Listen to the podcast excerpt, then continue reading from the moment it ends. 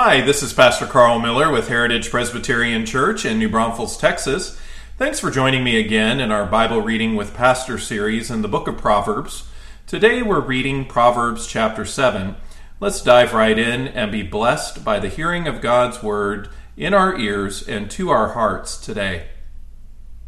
My son, keep my words and treasure my commands within you. Keep my commands and live, and my law as the apple of your eye. Bind them on your fingers, write them on the tablet of your heart. Say to wisdom, you are my sister, and call understanding your nearest kin, that they may keep you from the immoral woman, from the seductress who flatters with her words. For at the window of my house I looked through my lattice, and saw among the simple, I perceived among the youths, a young man devoid of understanding, passing along the street near her corner. And he took the path to her house, in the twilight, in the evening, in the black and dark night. And there a woman met him, with the attire of a harlot and a crafty heart. She was loud and rebellious, her feet would not stay at home. At times she was outside, at times in the open square, lurking at every corner. So she caught him and kissed him. With an impudent face she said to him, I have peace offerings with me. Today I have paid my vows.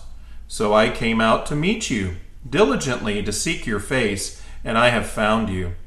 I have spread my bed with tapestry, colored coverings of Egyptian linen. I have perfumed my bed with myrrh, aloes, and cinnamon. Come, let us take our fill of love until morning. Let us delight ourselves with love. For my husband is not at home. He has gone on a long journey. He has taken a bag of money with him and will come home on the appointed day. With her enticing speech, she caused him to yield. With her flattering lips, she seduced him. Immediately he went after her, as an ox goes to the slaughter, or as a fool to the correction of the stocks, till an arrow struck his liver. As a bird hastens to the snare, he did not know it would cost his life. Now therefore, listen to me, my children. Pay attention to the words of my mouth. Do not let your heart turn aside to her ways.